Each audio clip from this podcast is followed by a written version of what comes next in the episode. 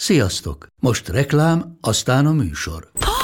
Hú, de szép szőnyeg. Új. Igen, tegnap vettem a Diégóban. Ó, és ez a függöny, de szép. Diégó! És hamarosan lesz új laminált padló a hálóban. Rátszakott a bank. Csak regisztráltam Diégó digitális klubkártyát vásárlás előtt. Csináljunk neked is egyet? Csak egy perc és kész. Regisztrálj te is áruházainkban, vagy a diego.hu oldalon, és azonnal megkapod digitális klubkártyádat, melyel akár 30% kedvezménnyel vásárolhatsz padlóburkolati és lakástextil termékeket. Diego.hu Már meg is kaptam e-mailben. Ez reklám volt, jó volt. nagyon jól tanul, nagyon jól teljesít, valószínűleg a tanuláson kívül más, másban is jeleskedik. Tehát ha ránézünk erre a gyerekre, akkor azt látjuk, hogy ahogy a szülei is látják, hogy hát nincsen gond, de hogy milyennek a várható ára, és azt már látjuk, hogy igen, hogy milyennek a várható ára, például a kényszeresség, munkamánia, hogy csak a leglegfontosabbakat említsük. És hát azért képzeljük el a... mondjuk a... meg szeptember.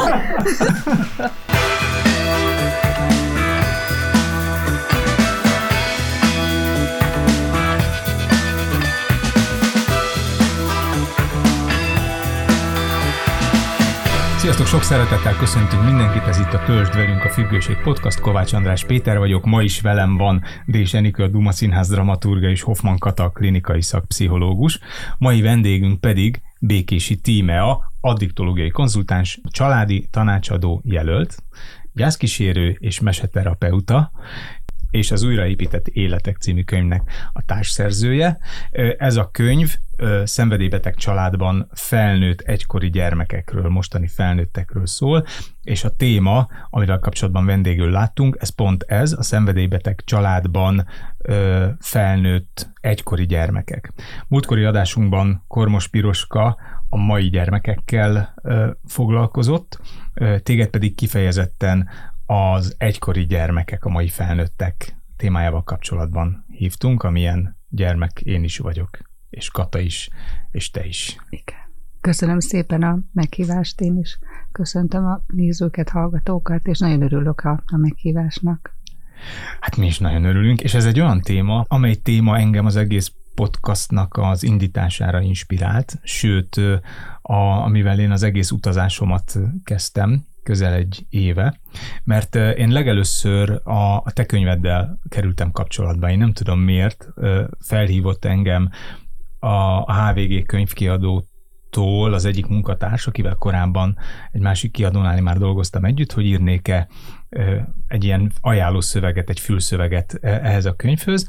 A történetek előtt egy 75 oldalon keresztül arról van szó, hogy ezek az egykori gyermekek milyen múltat hordoznak, milyen a jelenjük, és hogy mi a jövő, vagy milyen változási lehetőségek vagy irányok vannak. És én ezt a könyvet júniusban olvastam, ezt a 75 oldalt júniusban olvastam el, és hát egy ilyen öt oldalanként meg kellett állnom alaposan kibőgni magamat. Tehát amikor így 75 oldalból körülbelül minden mondat szíven üt, és így kimondja helyettem azt, amit 45 évig senki nem tett meg, én sem, és, és más sem, az egy nagyon erős élmény, és ezúton köszönöm neked ezt az élményt.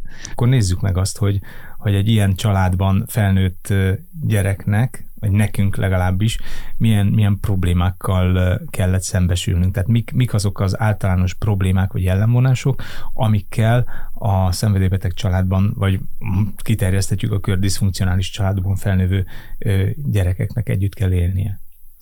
Igen, azt hozzá is tenném, a könyvben is írjuk azt, hogy, hogy azok a diszfunkciók, amelyek a szenvedélybeteg családban jelen vannak, az nem csak a szenvedélybeteg családra jellemző, Nyilván a, a függőség megléte a súlyosbítja a helyzetet, de az, az, ami ezekről a családokról elmondható, azért még sok más családról is. Tehát azért is ajánljuk azoknak is a könyvet, akik érzik, hogy nem volt minden kerek a gyerekkorukban, és felnőtt korban szembesülnek azoknak a hiányoknak a következményével. Tehát az egyik, ami, amit kiemelnék, azok a hiányok, és az tulajdonképpen az élet minden területén hogy, hogy, hogy mire van szüksége egy gyermeknek a, az egészséges felnevelődéshez. Most nem venném elő a Maszló piramis, de hát így tényleg józan paraszt észre is tudjuk, hogy legyen tető a feje fölött, legyen fűtés, legyen ruhája, legyen élelem, olyan élelem tápláló élelem, ami, ami, ami kellőképpen egészségesen táplálja a gyermeket. Nagyon fontos, hogy, hogy bízhasson a gyerek a szüleiben, hogy, hogy az ő gyermeki fejlődése során megkapja azokat a válaszokat, segítségeket, megfelelő reakciókat, védelmet, amíg, amíg felnőve ismerkedik a világgal, meg annak a, annak a nehézségeivel. Fontos a gyermeknek, hogy a szülő része legyen az ő életének, legyen egy, egy nagyon élő kapcsolat szülő és gyerek között, hogy, hogy a gyereknek ne legyen dolga felelősséget vállalni olyasmiért, ami, ami egy gyereknek túl nehéz, mert ezekben a családokban azért jelentősen előfordul, hogy, hogy például parentifikált helyzetbe kerül egy gyerek, ami azt jelenti, hogy tulajdonképpen a szülő szülője, és ugye az egészen más dolog, hogyha hogyha egy gyereknek átmenetileg mondjuk e, anyukája neveli egyedül, és az anyuka lába eltört, és akkor a gyerek egy kicsit többet cipekedik, mert ő viszi haza a boltból a kenyeret, ez nem parentifikált helyzet.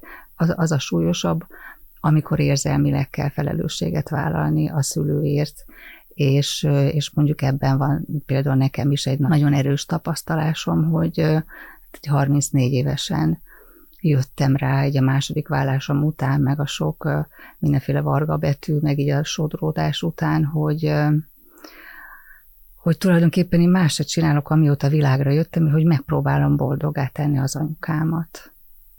És akkor azt mondtam, hogy, hogy miután így körülöttem minden összedőlt, és egy nulláról kellett újra kezdeni az életemet, hogy nekem minden energiámra szükségem van a, ahhoz, hogy, hogy hogy újra kezdjem az életem, de ahhoz le kell vennem a, a kezem az anyukámról. És akkor onnantól jött a, a bűntudat, meg az aggódás. Uh-huh. A bűntudat az volt mindig.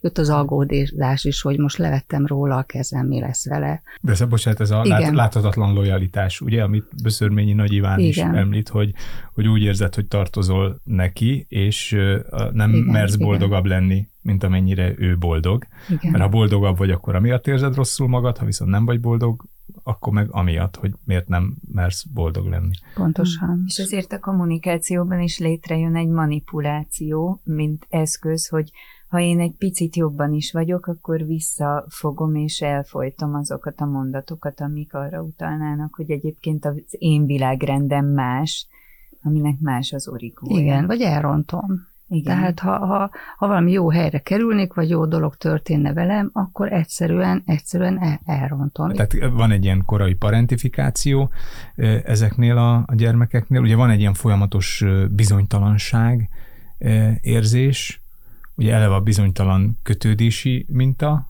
amit, amit kapnak, meg eleve az otthoni helyzet bizonytalansága, de én csak labdát dobálok fel, úgy, úgy bologattok ketten felé, mint ha, mint ha lennék a, lennék a meghívott vendég.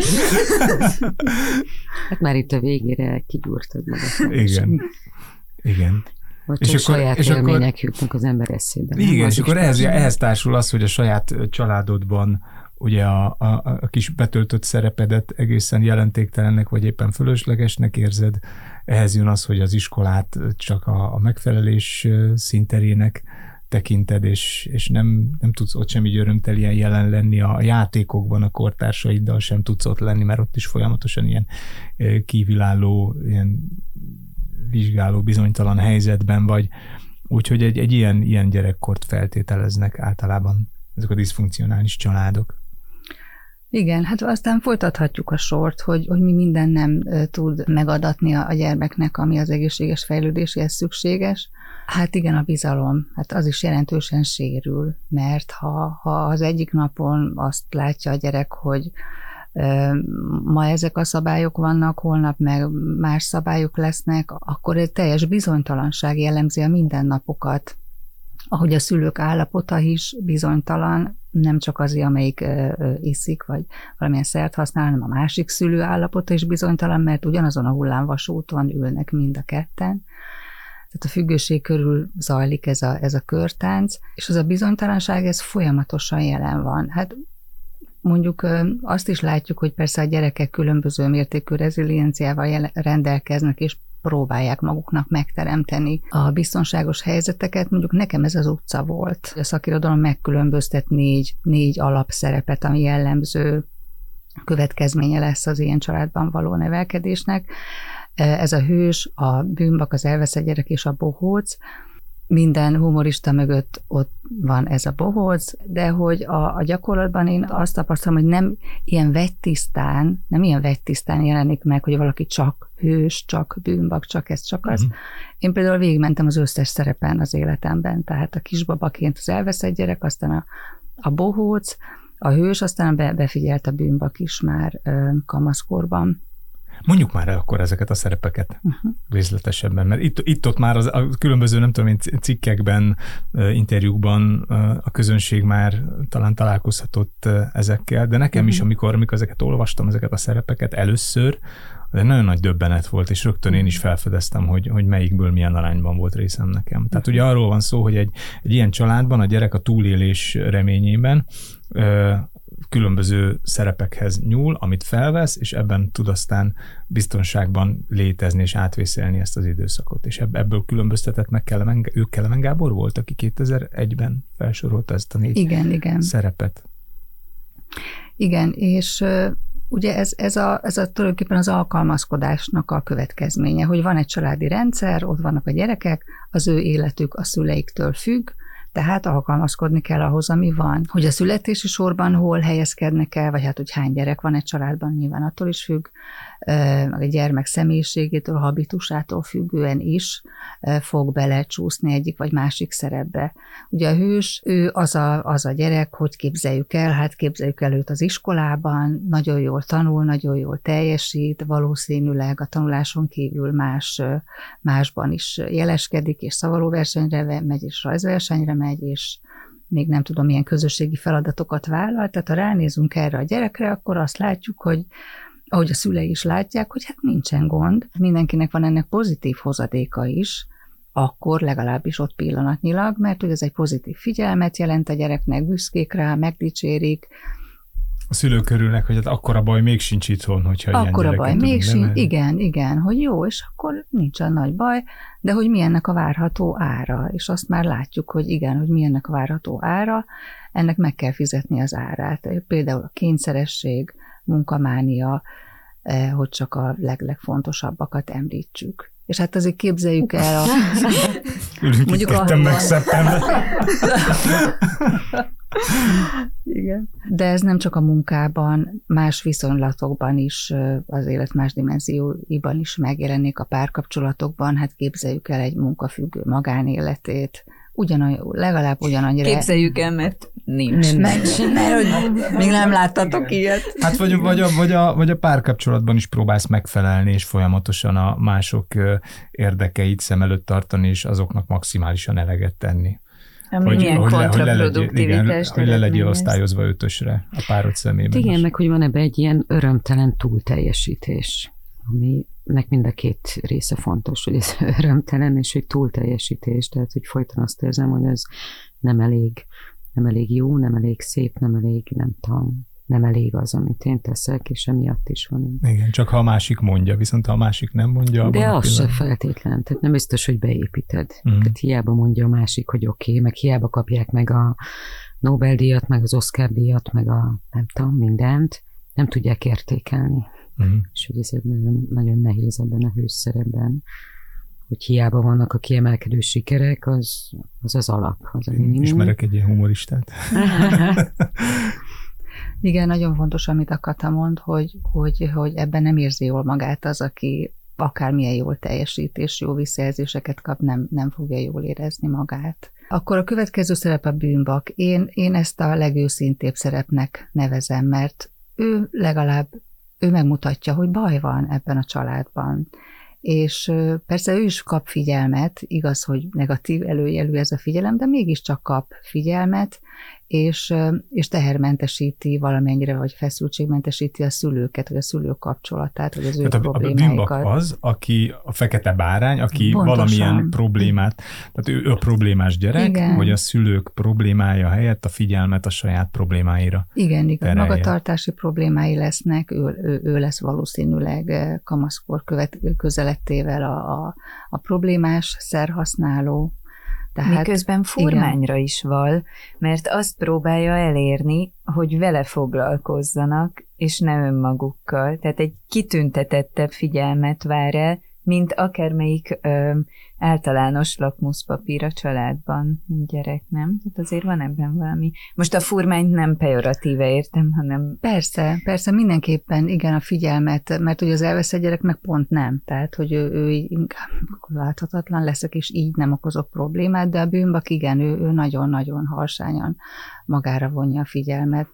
Igen, de azt azért fontos ebbe látni, hogy ez nem egy olyan fajta, persze van ebben szintén egy, egy, egy egyéni haszon, tehát valóban kap figyelmet, és még a negatív figyelem is jobb, mint az, hogyha egyáltalán nem uh-huh. kapok figyelmet, és még az is jobb, ha heti háromszor beív az igazgató az irodába, meg nem tudom, a drogambulanciára cipelnek, hogy megjavítsanak, de hogy ez egyrészt nem egy ilyen tudatos, tehát Persze, mondta is, hogy nem igen. egy olyan fajta fulmány, másrészt sokszor az áll mögött, hogy még mindig, mindig könnyebb nekem nekem a rossznak lenni, mint uh-huh. hogy a mhm. szüleim legyenek azok. Hogy én Tehát őket inkább én vagyok a bimbak, én, én vagyok az, aki a, a családűjének a felszívója, minden rossz okozója, uh-huh. nem tudom mi mert úgy tudom megvédeni a kötődési kapcsolatot a hm. szüleimmel. Nem velük van a baj, Igen. nem velem. Hát és ez ezt olyan, kifele mint, is mutatom. Mint hogyha elgálna az ellen, hogy ő parentifikálva legyen, vagy van bennem egy ilyen érzés, mm. hogy ugye a szülő rám kényszeríti azt, hogy én viselkedjek a Igen. felnőttként a én családban,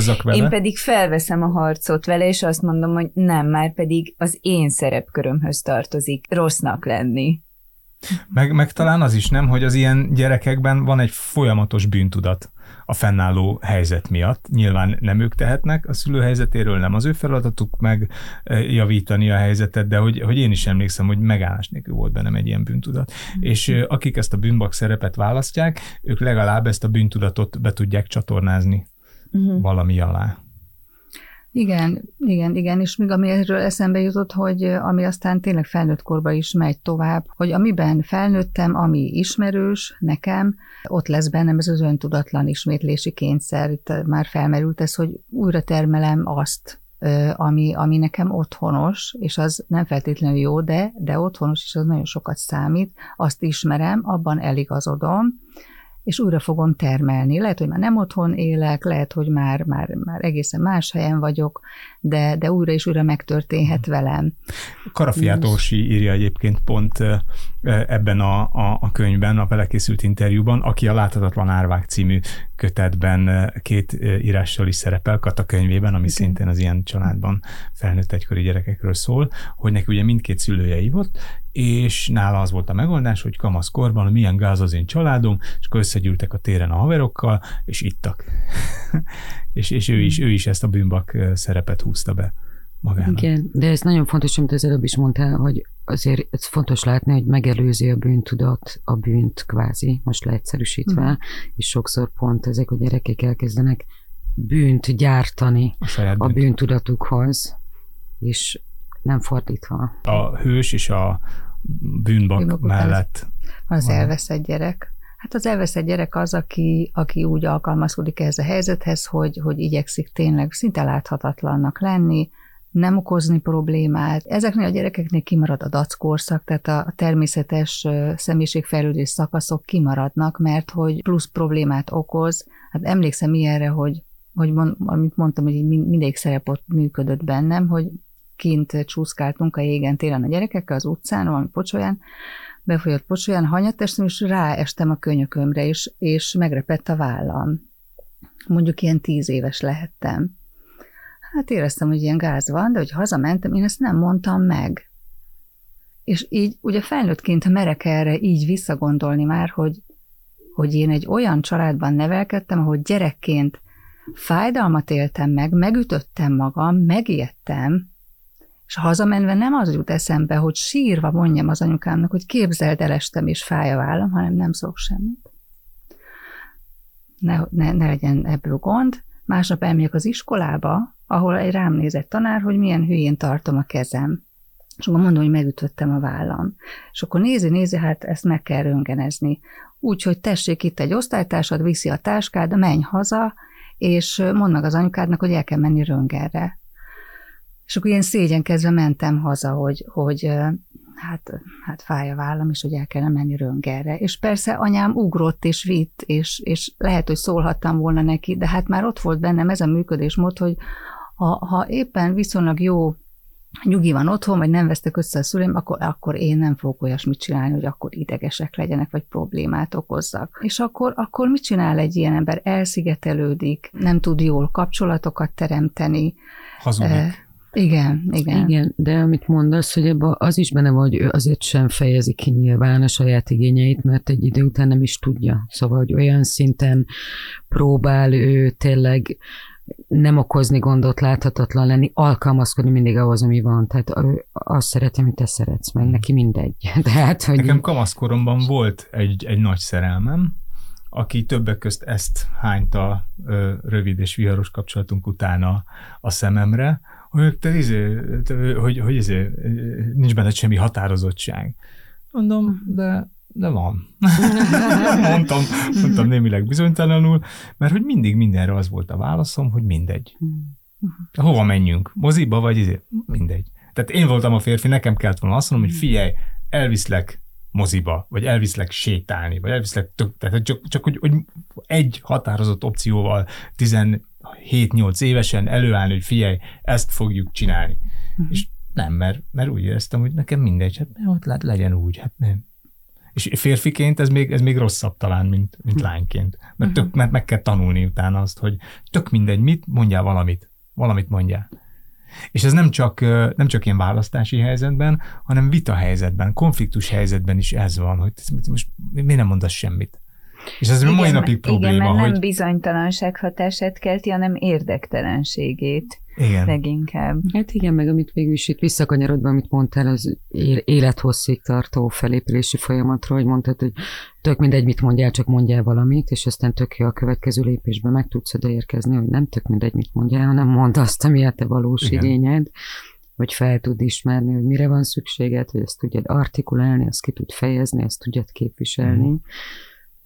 Nem Igen, szóval ha, ha már a hosszú távú árakról beszéltünk az előző szerepeknél, akkor itt az elveszett gyerekeknél is el kell mondani, hogy itt ez a hosszú távú ár, hogy, hogy te ki leszel egy kapcsolatban, ki leszel egy párkapcsolatban, Pontosan. ki leszel te a saját gyerekeddel való kapcsolatban. Tehát jó-e az, ha a saját gyerekeid előtt próbálsz észrevétlen maradni, mint ahogy próbáltál a szüleid előtt. Hát igen, meg ha már behoztad be Szörményit, akit én is nagyon szeretek, ő ugye pont ezt mondja a gyerekek kapcsán, a gyerekek jogai kapcsán, hogy egy szülőnek dolga megvédeni a saját jogait is, akár a gyerekével kvázi szemben is.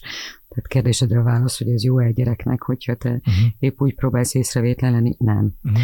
Tehát, hogy, hogy pont úgy felé is kell képviselni saját magadat, meg a saját igényedet. Hát annál is inkább, mert neki az egy elég erős minta, hogy majd ő egy ugyanolyan vagy hasonló helyzetben hogy viselkedjen. Tehát, hogy az azért észszerűtlen, bár érzelmekkel eltíthatod, de észszerűtlen, hogy nem mutatom meg magam, és akkor egy robot vázát próbálom. Hát vagy pont, hogy ne legyen zsarnok aztán a, a gyerekem. Tehát, hogy én vagyok a szülő, akinek minden mindegy, persze, kisfiam, csinál csak, azt akarod, jó, akkor menjünk. Tehát a gyerek mondja meg, hogy, hogy mi legyen, mert nekem úgyis minden. Persze, és ez a baráti kapcsolatokban, a munkahelyi kapcsolatokban, a főnök alárendelt, vagy beosztott viszonyban, a mellérendelt, minden, egyszerűen az élet minden területén meg fog hmm. jelenni. És van még egy nagyon nagy ár, nem tudom, emlékeztek-e, amikor Nagy Zsoltal beszélgettünk, hogy ő az alkoholistáknál mondta azt, hogy van egy ilyen program, hogy pusztítsd el magad. És hogy ezt másoknál is hallottam már, hogy sokszor a, a függőségnek a kiváltó oka az, hogy azt érzed magadon, hogy te egy, egy nem akart ember vagy egy nem kívánt ember vagy, és az észrevétlen gyerekeknél, ezeknél az elveszett gyerekeknél is ugyanez a helyzet, hogy, hogy nekem nem kéne itt lennem, hogy ez a család ez sokkal jobban működne nélkülem, hogy, hogy én ebben az egészben csak zavarok. Mm. És hogy ennek, ennek talán ez a legnagyobb ára, hogy magadba kódolsz egy ilyen, egy ilyen önpusztító parancsot, hogy mennyivel okay. szebb lenne a világ nélkülem. Uh-huh. Bár amit mondasz, ez nagyon jól mutatja azt is, hogy ezek nem ilyen vettiszta dolgok, mert hogy az önpusztítás, az meg pont a kvázi a bűnbak szerepnek a sajátja, amit megmondasz, az el, elfeledett gyerek, az meg uh-huh. az elveszett gyerek, ott meg ez az észrevétlenség, és úgy pusztítsd el magad, hogy közben nem okozol gondot senkinek. Igen, és Igen. Nem, igen, igen. Én ne kelljen utánam takarítani. Ezek szoktak lenni a becsületes drogosok. Van ilyen? Hát én szoktam használni ezt a kifejezést, aki úgy csinálja, hogy csak magát teszi nagyon-nagyon csúnyán tönkre, de hogy nem lop, nem árt kvázi, vagy mondjuk még azért használ, hogy Uh-huh. jobban tudjon gondoskodni, egész nap pörögni, nem tudom én ellátni a többieket. Mm. Igen, ilyen is van. Igen. És akkor ott a negyedik típus, Igen, A a bohóc. Igen, az, aki megint csak, ha a szülők ránéznek, akkor azt gondol, hát nincs itt gond, hát milyen, milyen kis vidám, bohockodó, felszabadult ez a gyerek, milyen kis vicceskedő, őre mondják, hogy na, hát te vagy az osztály bohóca, kap figyelmet, pozitív figyelmet kap, egészen addig, amíg el nem jut mondjuk így 18-19 éves koráig, és mondjuk, most eszembe jut egy ilyen családterápiás példa, ahol, ahol, ahol az anya felrója a gyereknek, a, aki szerencsejáték függő volt, vagy ezzel a problémával érkeztek, hogy hogy lehetsz még ennyi idősen még mindig ilyen infantilis. És amikor velük szereptortát készítettünk, ők nem ismerték ezeket a szerepeket, meg a leírásokat, és amikor szereptortát készítettünk, egy jelenlegit, meg egy vágyottat, és ez a, ez a gyerek lerajzolta a magáét, hogy most a szereptortájának a fele az a bohóc, és a vágyott szereptortában nincsen bohóc, nem volt bohóc. Gyönyörűen megmutatta, hogy ezt ő is érzi, hogy ez már egy ilyen, ilyen ráégett, terhes szerep, és nem tud megfelelni az, az életkora szerinti elvárásoknak a, a felnőtt lét küszöbén, és már negatív visszajelzéseket kap a családtól. Már nem cuki, már nem aranyos, már 19 éves és szerencsejáték függő. Mm. És ugye ebben az is benne van, hogy nem lehetett akkor gyerek, amikor gyereknek kellett lenni. Pontosan. Ezért aztán egy életen keresztül az maradt, tehát ilyen Pán, Pán Péter. Egy pillanat, és folytatjuk a beszélgetést. Az micsoda magányra predestinál, amikor pont a család visszajelzése az, hogy ne legyél már ilyen infantilis, vagy 20-25-30 35 évesen ne viselkedj úgy, mint egy bohóc, hogy, e, hogy ott hagynak egyedül ebben a szerepkörben, amit egyébként ők maguk generáltak bennem, vagy ö, kényszerítettek bele ebbe a viselkedés formába, az, én, én például azt érzem, és remélem nem joggal, de azt érzem, hogy ez egy innentől kezdve egy mély repülés. Mert kivel beszéljem meg, vagy hogyan kommunikáljam a, a, a családomban, hogyha ennyire érintett mindenki, és egymásban generáltuk ezeket a szerepköröket. Tehát mi ilyenkor mit lehet tenni? Két fontos dolog az egyik, ami, ami azért már elhangzott, de nem lehet elégszer hangsúlyozni, hogy ez nem tudatos szerepleosztások, tehát nem az van, hogy akkor azt mondták, fiam, te leszel a bohóc a családba, Persze. és nem tudom, hanem egyrészt valóban van egy delegálás, meg egy hívás egyfajta szerepre, amit nem is biztos, hogy szóval rádosztanak, de aztán van is vele baj, mint hogy a bűnbak szerepel is persze rádosztják, de aztán utána meg is kapod értem magadét. Másrészt meg, ami fontos, és aztán itt nem hangzott el az elején, hogy ezeknek a szerepnek a felvétele az azzal jár, hogy a gyermek lemond a bontakozó szelféről, a saját énjéről. Tehát nem a saját személyiségedet kezded el kibontakoztatni, hanem különböző szerepviselkedéseket veszel fel. És amikor te felismered, nem tudom, a kérdésed alanya egy 35 éves valaki volt, aki mondjuk akkor felismeri, hogy, hogy egy bizonyos szerep szerint működik az elmúlt x évben, akkor el kell kezdeni ilyen megtalálni azt, hogy oké, okay, de ki vagyok ezek mögött én, mi az, ami ebből szerep, és mi az, ami tényleg lehet az enyém, szóval attól még valaki megmaradhat viccesnek, meg jó pofának, hogy ennek a, az önkéntelen szerep részét leteszi, és és valószínűleg nem a család lesz az első, aki ebben partner lesz, mm. hogy ez viszont meg a, a rossz hír, szintén nem tudatos, meg gonosz, meg nem tudom milyen működéstől vezérelve, hanem egész egyszerűen a családi rendszerben olyan dinamikák működnek, hogy annak kell egy csomó idő, meg, meg sok irányból megtámogatni, hogy akkor ha te már elindultál változás útján, meg a önmegismerés, meg változás, fejlesztés útján, akkor az valahogy ezekbe a kapcsolatokba is átszivárogjon, sőt az is lehet, hogy te már rég nem bohócként mm. működsz minden más kapcsolatodban, de, de visszakerülsz a, akkor, akkor váltasz. És, és a másik például, amit szintén külön választanék, az az, hogy lehet, hogy mondat szintjén a család azt kommunikálja, hogy miért vagy még mindig ilyen infantilis, de ha egyszer nem bohóckodva, viccelődve mennék haza, akkor meg abban nem tudnának aklimatizálódni. Hát ezek Igen, ilyen kettős üzenetek, szóval hogy nagyon sokszor ez zajlik, hogy mást kommunikálnak verbálisan, mint, ami mint a ahogyan, van. Így van. Tehát... De egyszer csak ott maradnál le nélkül, a szerep nélkül, meg az ehhez kapcsolódó játszmák nélkül, akkor az őket is lemezteleníteni. Igen. Meg eltávolít. És én emlékszem arra, hogy, hogy amikor így felé, felébredtem, és elindult a változás, az óhatatlanul eltávolított a szüleimtől, és addig is nehéz volt, utána máshogy volt nehéz. Mm. Például amikor, amikor én rájöttem, hogy nekem az ölelés az, az mennyire fontos, hogy akiket szeretek, megöleljek, de én előtte nem tudtam, tehát nekem a kezem így, ha valakivel tart, két puszida a kezem, így. És hogy, hogy nekem meg mennyire fontos, hogy akiket szeretek, azokat megöleljem. És akkor így elhatároztam, elhatároztam, most megyek haza, és megölelem anyukámat. Mentem felé, és anyukám így csinált annyira nem hmm. tudta, hogy hmm. és mondtam neki, mama, mit csinálsz? Azt mondja, nem tudtam, mit akarsz. Hát nem, nem akarlak ölelni, gyere már ide. Hmm. Vannak családok, akik, akik azért tudnak gyógyulni, tehát azt nem mondom, hogy, hogy ilyen nincs, de azt gondolom, hogy sokan azt tapasztaltuk meg, hogy mondjuk az én figyelmem most pont a gyász felé terelődött, a, tehát a, a, a már elhunyt szenvedélybeteg szülők elgyászolásának a nehézségei, meg ennek a mintázata, mert ugye megvan ebben az én utam is, meg akikkel a munkám során találkozom, ott is látom, hogy milyen nehézségekkel jár, mert hogy így szimpla gyászolókkal is dolgozom, és akkor látni a különbséget.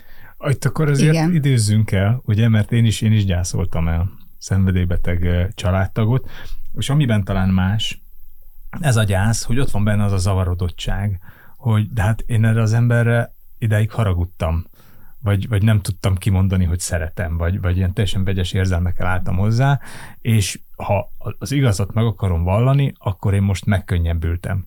De hogy érezhetek-e én az elhunyt családtagommal kapcsolatban úgy, hogy én most megkönnyebbültem, hogy lekerült rólam egy nagy teher.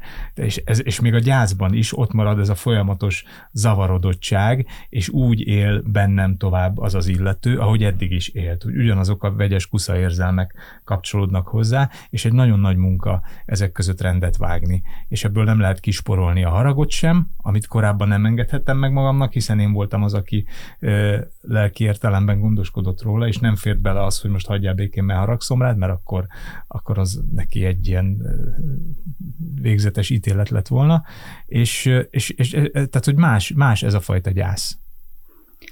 Más, mindenképpen más. Például az, az egy fontos dolog, amit mondtál, hogy hogyha nagyon sok nehézség előzte meg a, a halálesetet, akkor a, az első reakció leginkább, meg az érzés, meg a tapasztalás az a megkönnyebbülés. És ugye ez a, a lojalitás, ugye ez itt is működik, hogy egyből bűntudatom is van, hogy úristen, de hát meghalt a szülőm, és, és akkor hogy lehetek megkönnyebbül, de én hát most már így mondom is az embereknek, hogy szabad ezt megélni. Aztán kinél, kinél meddig tart volt, aki mondta, hogy hát ez így annyi gond volt előtt, hogy három évig kitartott a megkönnyebbülés, és nem jött a gyász, nem jött a, a hiány vagy a fájdalom, hát a, mert ami volt, az nem hiányzott és hogy, hogy mondjuk valakinél három év elteltével kezdett megérkezni a fájdalom, és annak a hiánya, hát, hát leginkább annak a hiánya, ami, ami előtte se volt. Igen. Hát meg valahogy ezt a, igen, eleve a gyász, gyász folyamatot azért komplikálni tudja egy csomó dolog, és az, az egy ilyen tényező, hogyha ambivalens volt a viszonyod azzal, akit gyászolsz, és hát ezért ilyen esetben valóban elég ambivalens érzései vannak az embernek a szenvedélybeteg hozzátartozóval. Másrészt ugye a, a gyásznak is vannak fázisai, és ebbe épp úgy hozzátartozik a, a harag is. Most ezekben a családokban a haragnak a, a megélés és a kifejezése az erősen gátolt el gyakran, mert itt el tud akadni a gyász folyamat, hogy nem tudom, te mit tapasztalsz, hogy nem, nem éltem meg se a haragomat, se a szomorúságomat, meg amit te is talán korábban egyszer megfogalmaztál, hogy az, akit ott látok, a kórházi ágyon haldokolni, sokszor köszönő viszonyban nincs azzal az emberrel, akitől én meg annyi mindent elszenvedtem, tehát annyira nehéz összerakni azt a, azokat a képeket, ami, ami egy szenvedélybeteg személlyel kapcsolatban van, és hogy ezek mind, mind komplikálják a gyász folyamatot. Vagy hogy egyáltalán ki gyászolok, tehát hogy amikor ott van előttem az apám, az anyám, a, a férjem, a feleségem, akkor ő, mint szerhasználó, egyszerűen elválaszthatatlan ő maga a szertől. Akkor külön-külön el kell gyászolnom, most ez egy naív felvetés, de hogy, hogy igazából nem tudom szétszálazni az ő identitását, vagy leválasztani a szer használatáról, vagy magáról a szerről. Pont ezért csináltam meg a családbemutatásom, amikor az első elfeledett gyerekek konferencia volt, mert a családterápiás képzést kísérő önismereti csoportban meg kell csinálnunk a családunk bemutatását, de mivel én a szakmába kerülésem óta a rendszer szemléletben gondolkodom, én meg, a, meg a, az önsegítő csoportba jártam, tehát én addigra már sokat foglalkoztam azzal, hogy miért jelent meg ez a tünet, mert úgy tekintek a függőségre, mint egy tünetre, amely a következménye a család rossz működésének, nem pedig az oka. Aztán sok fájdalomnak oka, persze, de hogy, de hogy az, hogy most melyik volt előbb a tyúk vagy a tojás, azért itt tudjuk, hogy mi volt előbb. Mm. Előbb volt az anyám vagy az apám egy traumatizált gyerek, mint alkoholista.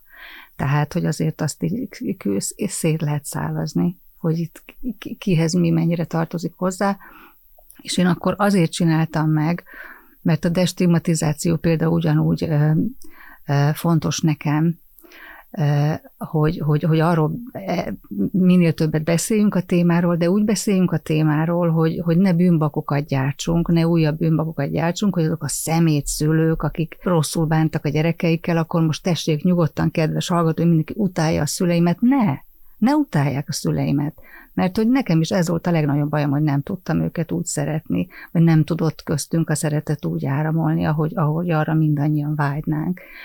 Hogy én úgy szerettem volna mindig is a családomról beszélni, és persze akkor álltam ki nagyobb plénum elé, amikor már ez bennem összeállt sok év munkájával ez a kép, hogy mi miért történt, mind ment keresztül az anyám családja, az apám családja, ők hogy lettek olyanok, amilyenek, hogy kapcsolódtak együtt, az ő hogy kapcsolódott, hogy abban aztán 40 akárhány évet gyönyörűen le lehetett élni?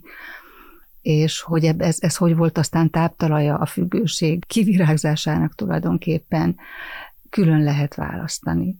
Hogy egyrészt szét lehet valamennyire szállazni, és ez tényleg fontos, amiről már korábban is beszéltünk, hogy megőrizhetem a szülői szeretetemet, amellett, hogy, hogy nagyon tudatosan végigmeltek azon, hogy mondjuk milyen károsodásokat, sérüléseket okozott bennem az ő működése. Másrészt a gyásznál itt még az is nehéz a szenvedélybeteg elvesztésénél, pont az elején mondta, hogy milyen hiányokkal visszük ezt a gyerekkort. És valahogyan az a tapasztalatom, hogy a szenvedélybetegeknek a, a gyerekei, akármilyen felnőtt gyerekek már és akárhány évesek, nagyon sokáig hordozzák magukban azt a reményt és azt a vágyat, hogy ezek a hiányok egyszer ki lesznek elégítve, vagy egyszer a szülő úgy lesz elérhető érzelmileg, vagy meg fog változni irányomban, vagy ez a kapcsolat, ez, ez tud máshogy működni, és amikor elvesztem a szeretett személyt, vagy milyen viszonyom van vele éppen, akkor az összes reményemet is elvesztem vele együtt, és hogy sokszor kérdezted is, hogy ki gyászol ilyenkor az ember, meg mit gyászol, de hogy ezt is gyászoljuk ilyenkor, hogy akkor ennek az esély az elveszett, hogy valahogy azok a hiányok, mm. azok mégis valamilyen módon korrigálásra kerüljenek, vagy, mm. vagy egyáltalán kimondásra, vagy megoldásra. Nyilván mm. ki milyen fázisban veszíti el a... Nem a tényleges halál, miatti veszteség lesz valószínűleg a munkánk fő tárgya, hanem, hanem az összes, összes hiány, ami azt mind, mind, mind, mind megelőzte, tehát a gyerekkori hiányok, és hogy kapcsolatba kerülni azokkal a gyerekkori fájdalmas érzésekkel először is, ami nagyon nehéz. Ez olyan, mint ahol a nyomesében, hogy akkor bele kell ugrani a kútba. Ki a fenének van kedve beleugrani a kútba? Hát mit, tudsz, mit tudod, hogy mi vár ott? Pedig bele kell ugrani, mert ott van tennivaló, és aztán annak meg lesz ugye a gyümölcse. A mesék ezt is, hála Istennek üzenik nekünk. Aztán a következő lehet az, hogy, hogy a fantázia szülő elgyászolása. Tehát a legtöbb gyerek azért elképzeli magának, mert azért látja az osztálytársak vagy barátok szüleit, hogy hát azért az. És azért ugye elképzel, hogy a, a, kialakít magában, kialakíthat, nem mindenkinél fordul elő, egy ilyen fantázia szülőt, hogy azért hogy van az ő képzeletében neki egy ilyen fantázia szülői, aki jobban működik, azt is el kell gyászolni. Aztán a ténylegesen meghalt szülőt is el kell gyászolni és, és mivel azért viszonylag idő előtt halnak meg ezek a szenvedélybeteg szüleink, ezért a, azonnan még, még hátralévő részt is, hogy, hogy már mi nem fogunk együtt sétálni. Látok korombeli nőket az anyukájukkal, és nekem ez egy ilyen teljesen, ez egy ilyen black magic, hogy tehát, hogy ez egy ilyen hosszú összetett folyamat, és, és a, a, a, ha az időt nézzük, hogy, hogy, hogy melyik részére mennyi időt kell rászállni, hát nem a haláleset feldolgozására kell több uh-huh. gyászidőt számolni, hanem leginkább az elveszett gyerekkorunk elgyászolására. És akkor az építkezésnek, ugye, hogy, hogy eljussunk a, a helyzet feloldásáig, ugye az egyik része, ha már elhunyt a szülő, akkor az a gyász, a másik része nyilván, ha még él a szülő, akkor valahogy vele kimondani, meg kimondatni a múlt történését, de a legnagyobb munkánk saját magunkkal van, hiszen itt van egy ember, aki a múltjából hozott örökségnek köszönhetően megállás nélkül próbálja magát megfejteni, megállás nélkül vizsgálja, hogy mi, mi is a normális, és hogy neki hogyan kéne ahhoz fölzárkóznia. Itt van egy ember, aki sokszor nem mondja ki, mit gondol, vagy, vagy hazudik, még akkor is erre semmi oka nem lenne, csak azért, mert azt akarja mondani, amit a másik hallani akar. Valaki, aki megállás nélkül kőkeményen bírálja, és ostorozza magát, aki nem tudja elfogadni, hogy ő elég jó még, hogyha ezt mondják is, aki nem tud kikapcsolni, aki folyamatosan pörög, aki mások elégedettségét nézi, aki a közösségben kívülállónak érzi magát, aki túl túlzottan nagy felelősséget vállal mindenért, vagy éppen túlságosan felelőtlen, aki nem tud együttműködni és csapatban dolgozni, mert úgy érzi, hogy minden rajta múlik, és minden neki kell egyedül megoldania. Tehát itt van egy, egy, egy ilyen ember, amilyenek a legtöbben vagyunk, vagy amiben talán most sok vonásban magunkra ismerhettünk, hogy ezzel az emberrel mit kezdjünk. Ugye, ahogy arról már volt szó, sokféle lehetőség van azt gondolom, hogy lehet, hogy el is lehet tévedni a sokféle módszer és lehetőség között. E, amit én, én kiemelten ajánlanék, hogyha valaki olyan finoman elindulna az úton, mondjuk tegye be a lábát egy önsegítő csoportba. Ugye az ACA az alkoholista és más rendellenesen működő családok felnőtt gyerekeinek a, a csoportja, tehát például lépjen link, be. Link a kimondható.hu. Igen, igen. Tehát, hogy, hogy menjen el egy önsegítő csoportba, és szóval azt gondolom, ez olyan, mint, a, mint a, amikor kijössz a szaunából, és bemész abba a nagyon-nagyon hideg vízbe, hogy, hogy így fokozatosan tudsz bele, ha bár valaki beleugrik, tehát, hogy van olyan, aki bele tud ugrani, szóval, hogy, hogy, hogy legyünk együttérzőek, megértőek magunkkal, és olyan ütemben haladjunk, a, amilyen ütemben tudunk, bele lehet ugrani, fejest ugrani, meg, meg szépen belegyalogolni. Az első lépés lehet például egy önsegítő csoport, hogyha a csoporttal valamiért ellenérzéseink vannak, akkor, akkor kereshetünk egyéniben szakembert. Ugye a könyvünkben is majdnem minden megyében találtam legalább egy olyan szervezetet, ahol, ahol van arra felkészült szakember, hogy ezeket az embereket fogadja. Úgyhogy a könyvben ez megtalálható, ezeknek a, a segítőhelyeknek a listája. Szóval csoportban, egyéniben, valahol, valahol indulj, vagy vegyenek egy könyvet, ahogy te is mondtad, hogy jó, öt oldalanként haladok, és, és hogy kezdek belemerülni ebbe a témába. Tehát azt gondolom, hogy, hogy a, a, mi, a mi generációnk ilyen szempontból már sokkal-sokkal szerencsésebb, mint a szüleink, mert az én szüleimnek így nagyjából ez, ez, ez volt a lehetőség, hogy ebbe körül belepusztulnak. de hogy, de hogy nekem már sokkal több lehetőségem van arra, hogy segítséget kérjek, hogy információkhoz jussak. Valahol el kell indulni. Franco András szenvedélybeteg és más diszfunkcionális családokban felnőtt gyermekek számát Magyarországon két millióra teszi. Ennyien vagyunk, tehát ez egy olyan kérdés, ami nagyon sokunkat érint, és bizony benne, hogy sokakhoz eljut ez a podcast is. Hoffman Kata Láthatatlan Árvák című könyvében, amiben már szintén sokszor volt szó ebben a podcastban, szintén ezt a témát járjuk körül, amiről most beszélgettünk. Nem az én könyvem. Bocsánat. De az ötletgazda én vagyok, de, de az ötletgazda, de annak a hátulján ugyanúgy össze vannak gyűjtve a megfelelő hmm. segítő szolgálatok, szervezetek, helyszínek, ahogy Békési Tíma és dr. Kassai Szilvia újraépített életek című könyvében is. Mindkét könyv megtalálható a nagyobb könyvesboltokban is, megrendelhető online is.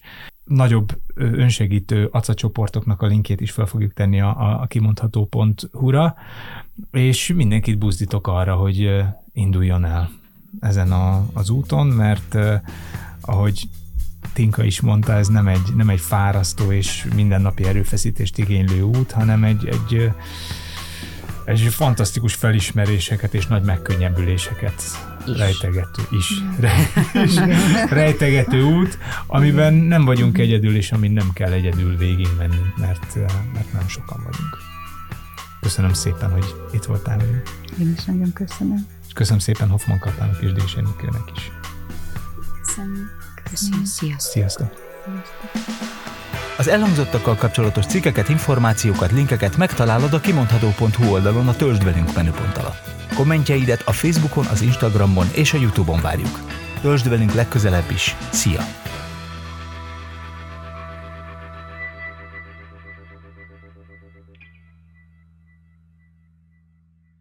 Ez a műsor a Béton közösség tagja.